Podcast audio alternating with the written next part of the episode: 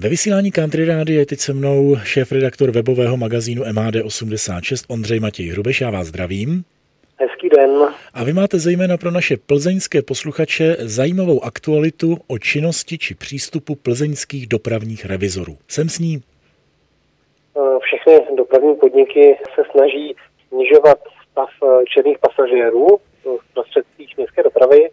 Také podobně se snaží Plzeň, která kromě toho, že má tramvaj, která upozorňuje na jízdu na černo, že to není normální stav, že normálně je platit, tak eh, teď v září udělala akci, kdy cestující, kteří byli bez platné jízdenky, tak dostali sice pokutu, ale zároveň s ním dostali voucher, který znamenal, že pokud si tito přistižení pasažéři zakoupí předplatné na tři měsíce, tak jim bude odpuštěna pokuta, respektive zaplatí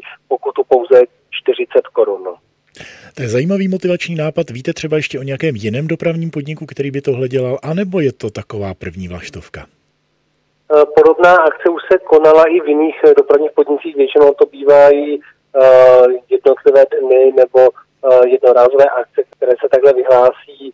Jestli to má dopad na celkový snížení počtu činných pasažérů, je otázka, protože předplatné vlastně jenom na tři měsíce je pořád krátká doba, možná by bylo zajímavější, aby byla podmínka, že ten člověk si má koupit za roční předplatné, čím se daleko více navykne na to, že má za městskou hromadnou dopravu platit. Jinak je pravda, že roli na snížení počtu černých pasažérů hodně hrálo například snížení ceny, ceny jízdného v Praze.